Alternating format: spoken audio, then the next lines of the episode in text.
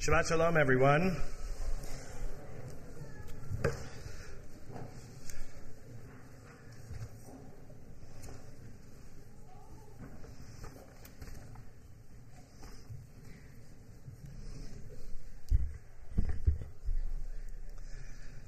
So, a few things apparently happened in the Middle East this week that are uh, worthy of note and conversation.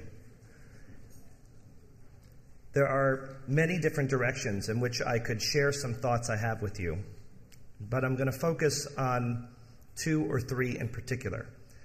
Doesn't mean that I don't have other thoughts, doesn't mean I can't exhaust them, but there is some unspoken time limit about how long I'm supposed to be up here and how much we can exhaust this topic indeed. But it hasn't stopped the pundits and the armchair quarterbacks and all others from speaking in great detail about the results of the election in Israel. So, just a couple of quick facts. The Prime Minister won fairly in a democratic election, indisputable. The fact that the Likud had an overwhelming representation is indeed true, but you should all know that now and always, the parties in Israel are predominantly broken up into three parts called left wing governments, right wing governments, and centrist governments. And if you get to the core of the governing parties in Israel, like the Likud and the Labor, there aren't wild differences between them, just like there aren't so many wild differences between the Republicans and the Democrats here. If you were to ask John McCain and Barack Obama what their key points were when they were running for office in 2008, they would tell you immigration, taxation, the economy, and onward. The differential is how they want to get to that finish line. But they want to address those very problems. And it's not wildly different between the Labor and the Likud. But when you look at the left wing, the center, and the right wing governments, and you look at the actual number of changes between those three blocks, the left wing gained one seat. That's it. That's the only differential from where they were to where they are. Yes, Likud got more and Yehudi got less, and a few others happened that way. But the right wing bloc compared to the right wing bloc in the past election stayed static. The centrist bloc compared to the centrist bloc of the last election stayed static, and the left wing bloc gathered one seat. So, in essence, there's a change and no change at the same time, which is so appropriate for Judaism and so appropriate for our movement and kind of how many of us feel. But I have to speak personally for a minute. And frankly, I don't know where to start. I know where to go, but I don't know where to start. So I'm going to start by telling you about my schedule tomorrow. At 2 o'clock tomorrow, Rabbi Friedman and I are boarding a flight, and we're going to Ann Arbor, Michigan. And we're going to Ann Arbor, Michigan for one reason only because Ann Arbor, Michigan has more kids from Temple Emmanuel than any other college that we know. Not any other college in the world, but from this synagogue, it's the highest representation of where college kids are. I think there are about 16 or 17 kids from our shul there. So we're going to go spend a day there and spend time with our college kids there. And then next week we're going to Syracuse, because that's the second highest. And we think it's important to stay in touch with our students. And I'm scared to sit with them. Now, I've known most of these kids for almost half their lives. And I've talked to them about all types of things in their life, about who they date. I've talked to them about issues they've had with their parents. I've talked to them about the choice of which school they're going to go to. I've talked to them about all types of things. And I'm blessed to have that relationship. And I feel very fortunate that I have that comfort with them. But I'm afraid now to talk about Israel with them. Now, for those of you who have met me for more than five minutes of your life, you know that I'm never afraid to talk about Israel. And you know that I'm never afraid to talk about what my true beliefs and feelings are. But some things happened over the past week during the course of this election that were very problematic for me, and I think have incredibly significant ripple effect on kids on college campuses. And allow me to tell you what it is. When the pollings came out, a few days before the election, the pollsters predicted an overwhelming strength and lead to the Zionist Party led by Bougie Herzog and by Tzipi Livni. The Likud party, currently operating where the prime minister indeed was the prime minister, was quite afraid that they were going to lose the stronghold and equally afraid that he would lose the premiership. As a result, the prime minister said publicly two things that have been very difficult for me. The first thing he said is in a public interview on television, in the viral world that we all live in, he was asked if under his watch as prime minister, if reelected, there will be a drive for a two state solution between the Israelis and the Palestinians. And the prime minister unequivocally said no. That if he says, it is true, actually, Andy, it is very true. Well, if you'd like to heckle me, you can heckle me some other place. This isn't the place for heckling. But it's true. It's unequivocal. And they was asked, is, will there be a two state solution? And he said, indeed, not. There will not be. That was his response. It was clear, it was simple, it was concise. The second thing that he did was that on election day and the day before, he claimed that NGOs, non government organizations, would be busing people in from Arab villages who have the right to vote legally as Israeli Arabs and have the right even to serve in the army and defend and pay taxation. And that American money for those organizations were funding those people to bring them in, and we needed to try and not necessarily suppress that vote, but to address that vote by coming out in stronger droves, which is a hyper racist statement and incredibly problematic, for me at least, to swallow. He ended up winning, the prime minister, and within 48 to 72 hours, he began to backtrack on his commitment in multiple different news interviews. One with MSNBC, another one with the Journal, and multiple Israeli papers as well, where he started to say, No, I'm always committed to a two state solution, but the environment doesn't necessarily lend to itself to that in which he was pushed and said, But according to this interview, you were asked if there would be a two state solution during your next premiership or not, and you said no. Other people tried to make sense out of this. The most compelling argument was presented in the Wall Street Journal by Charles Krauthammer, who said, It doesn't matter if Bougie Herzog won, there wouldn't be a two state solution, and I totally agree. Krauthammer's right. Same thing with Barak won or Olmert, and these were left wing governments, there wouldn't be a two state solution. Because what Krauthammer was trying to say was very simple that the Palestinian leadership has never exemplified an outstretched arm towards two-state solution. They were offered it in 1967. They were offered it in 1973. They were offered it in 1995 uh, and in 2000 at Camp David. They were offered it afterwards with the Olmert Plan and decidedly rejected it over and over and over. That's all true, unequivocal. I believe in it. But there's a problem. And here's the metaphor of the problem as I see it.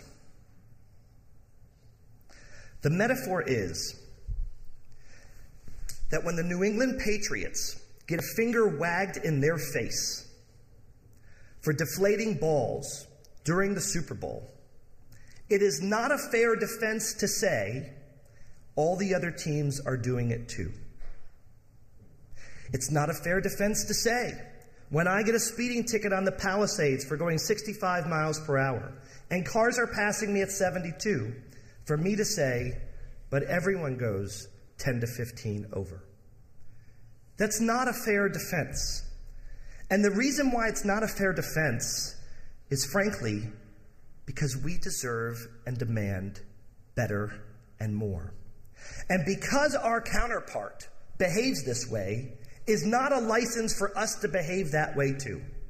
Because our counterpart decides they want to launch missiles indiscriminately that can fall in kindergartens and nursery schools, that is their prerogative and it is repulsive and it is disgusting.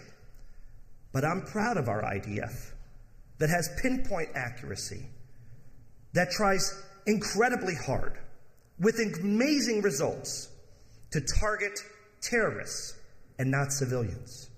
And that should give us all a sense of pride.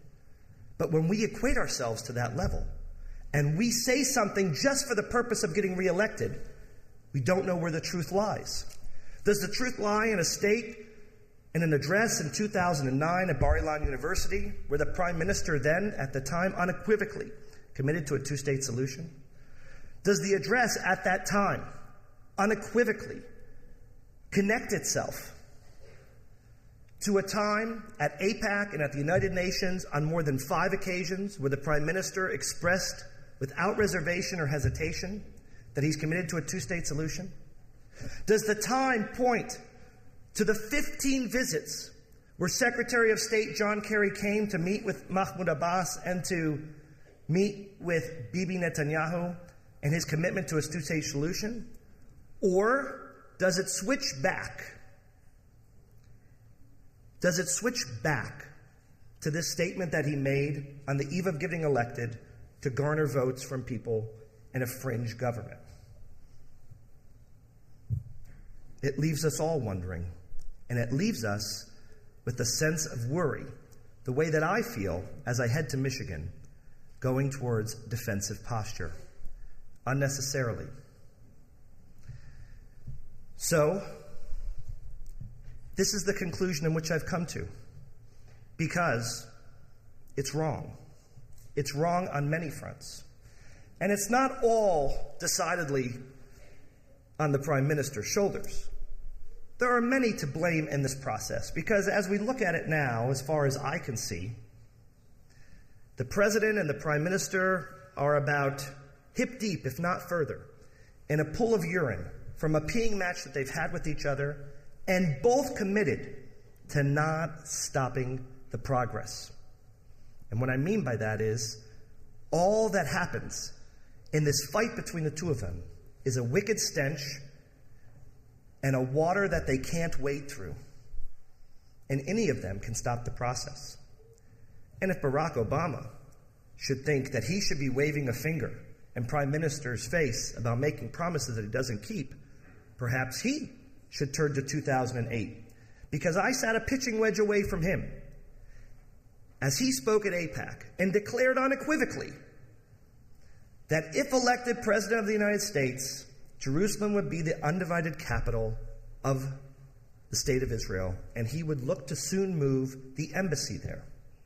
And about eight hours later, the very day that he secured the nomination and Hillary Clinton dropped back, he started to retrace his comments and saying that it's going to be up to the two parties to decide how Jerusalem will be divided.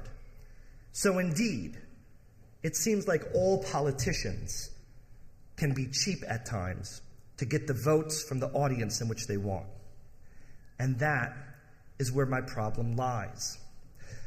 My problem lies with this notion that for the past 68 years in particular, but for most of our lives, and when I say our lives, I mean the Jewish history and life, we have wrestled with the question are we a people or are we a religion? By that I mean, we're Americans, but some of us are Jews, some of us are Christians, some of us are Muslims, some are atheists and non believers.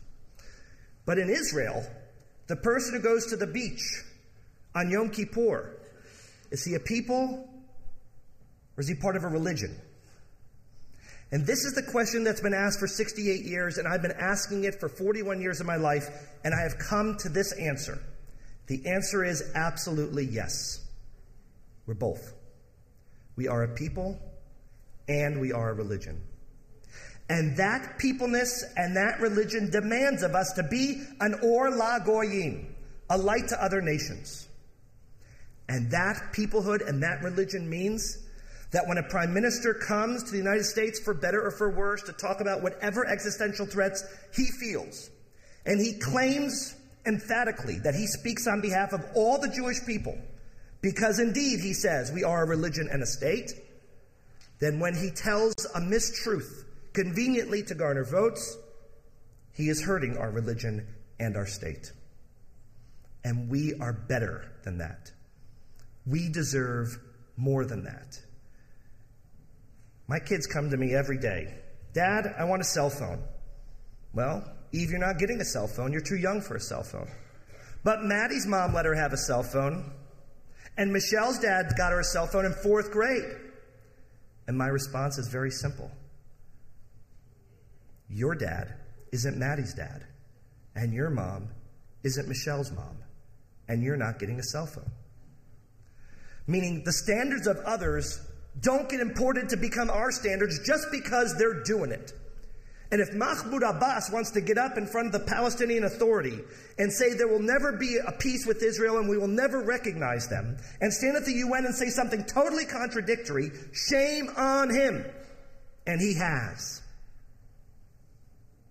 But we're above that. And we're better than that. And we shouldn't do that. Why? Because we are an Or LaGoyim, a light to other nations.